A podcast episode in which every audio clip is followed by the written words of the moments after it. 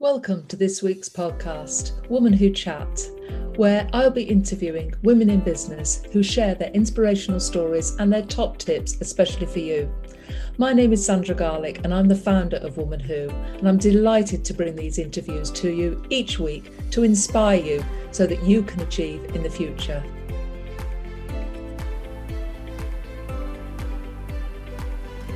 I'm here with Amanda Harris and Kim Rowell, and we're talking all about confidence. Wow, confidence. Where do we get it from? Do we have it? Do we find it? Do we lose it? Do you think you're a confident person, Amanda? I think I'm confident in certain situations, and I think I think we're all possibly the same. So I'm one of those strange people who really enjoys public speaking, and I'm very confident up on stage and talking to a group. But then I'm not very confident in a room full of people when I'm at a party or something like that. So it, it comes and goes depending on where I am and who I'm with, I suppose. Yeah. Kim? Yeah, I think I can be. And when the occasion calls for it, maybe it's you have to consider how to present yourself, which is an element of confidence, isn't it? And maybe assessing a meeting or an event or what have you before you go to it and thinking like, how am I going to approach this? How do I want to approach it? What am I trying to get out of it? Am I just do I just want to enjoy myself? It's I suppose it's applying those kind of thoughts to the situation. And yeah, I think we all have insecure moments, don't we? But yeah, I think it's just trying to be the best version of yourself, maybe more than confidence. And you know, you mentioned their meetings and that. You know, I've been in the situation where I've gone into a meeting and I'm absolutely petrified. I, it's a new meeting, it's new people, and I think you know you want to portray that image of confidence, but actually you're quaking mm. inside. Mm. Have you found yourself in that situation and what, what sort of have you done to overcome that? Oh yeah like a million not millions but hundreds of, i'm sure of times. But it's like it's the swan isn't it? You're like glacial and like oh i'm uh, coping this is all fine and underneath you're like oh it's paddling really fast to try and to stay above water really i think we all we're all like that aren't we and it's i suppose there are little trip uh, tick, uh, tricks and tips and things that we can use to help ourselves. And maybe that's something that you learn over time, like what makes you feel good about yourself so that you can put your best self out there, which essentially is what confidence is. And it's something I suppose that women do struggle with, and men maybe take it more in their stride because they're more able to own a room and to kind of network it and to mingle. And I know that I'm not brilliant at networking, and I have to really make a concerted effort to, to do it. So I think it's experience, isn't it? It's like anything, you need to practice. So I would encourage people to kind of try and keep putting yourself in an uncomfortable position so that you know how to manage it next time that it happens. Yeah.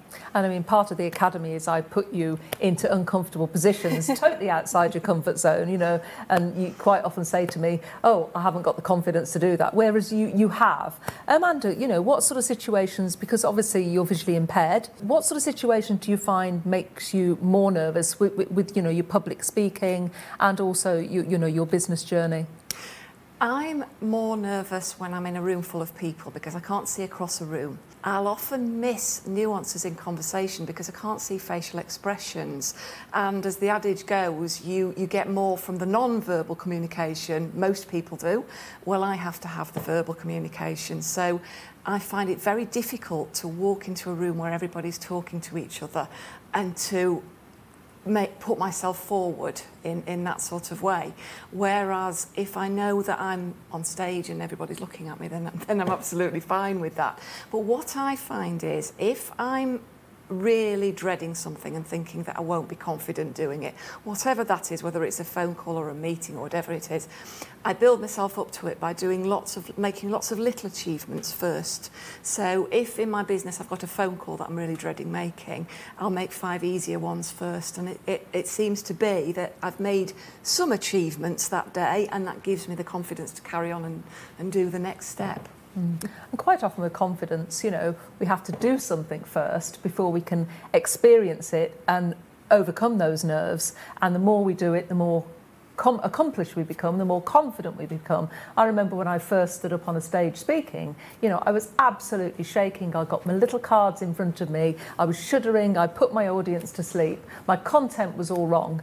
But that's another story. But, you know, the more I did it, the more I realized, the more I practiced, the more confident I became. Now, we've been doing speaking here today, and you both expressed that you were quite nervous. So, what was that feeling of nerves, and how did you overcome it when you actually took to the stage, Kim?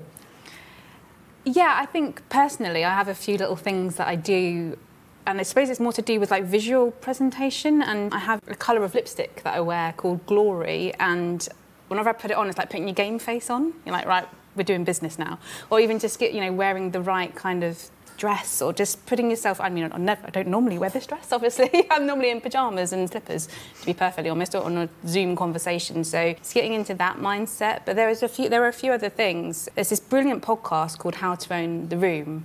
And the lady I think is called Viv Groskop, and she said uh, one of her pieces of advice, I'm not sure if this is hers or if she got it from somewhere else, is imagine your brain going into your stomach and then kind of feel that go through your feet into the floor. And as soon as you start thinking that process, it actually starts to moderate your breathing. So if you are freaking out and your heart's going really fast, even just thinking through that can really help. And other bits of advice I think are kind of geeing yourself up. Like sometimes at work in particular, I might listen to a piece of music, something like Destiny's Child Survivor or Christina Aguilera Fighter or something. And then they recommend that you have like a power pose. So you like, I'm do again, I'm ready now. I mean, you can do it in front of people, that's okay. But maybe do it in a bathroom as well or something and give, if you're a bit more scared about what people might think. But I suppose it's getting into a mindset, isn't it? about what you're about to do and also trying to just enjoy it too. You know, don't, don't take the joy out of it. Great advice there. Amanda, what, what's your sort of pre preparation when you're not feeling so confident? What type of things? Have you got any little rituals or things that you do? I do. I have a, a couple of affirmations that I do. When I was younger, uh, I've obviously I've been visually impaired all my life, and there were things that I thought I wouldn't be able to do. And I actually started using my rings. So if I feel really nervous and I can't say out loud the affirmations, I can do this, or I'm good enough, or I, can, I use my ring and I just touch my ring and think, yes, yes, you can do this, you can do this. But also, what I've found is that things in life often aren't quite as stressful as you think they're going to be. So I'm used to speaking on stage in front of a room full of people. Today I'm speaking on stage in front of a camera and I thought that would be so different and so much more stressful because I wouldn't be able to see where to look and all that sort of thing. And that absolutely hasn't happened. So the, the other key thing for me is if I am worrying about something at three o'clock in the morning, I'll say confidently to myself, it's not going to be as bad as you think. and it usually isn't. Absolutely. And I've used loads of tips over the years. Sort of visualization, I think, is really, really powerful. If you can visualize yourself doing something, it's so much easier, you know, and, and we sort of have all those fears, but to focus on the positive and the actual, you know, accomplishment of doing something is good. And yes, I have those little routines. Even when I go on Zoom, I give myself a squirt of perfume before I, before I speak because that is my, my little, the lipstick and the, the perfume. It just helps, doesn't it? Just those little rituals those little comfort settings that before we do something. Well, it's been great talking to you, ladies. If I can ask you to leave us with just one tip around confidence for our audience today, what would that be, uh, uh, Kim? I suppose a little anecdote comes to my mind. Um, I recently took my daughter ice skating for the first time, and I'd not been ice skating in a really, really long time, like decades. And I suppose the way that I overcame it was, it was literally just in my mind, you're not going to fall over. So just always assume that the, the best outcome will happen. Don't go into it thinking you're going to fail. You know, visual, like you were saying, visualize success and what that will look and feel like. Great tip there. Amanda?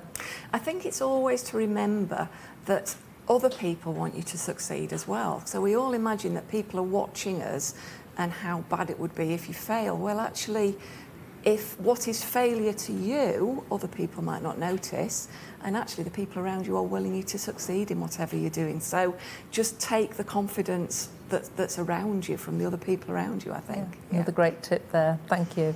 Well, I've been speaking to Amanda Harris and Kim Rowell today all about confidence. Thank you, ladies. It's been great chatting to you. Thank you. Thank you. Thank you.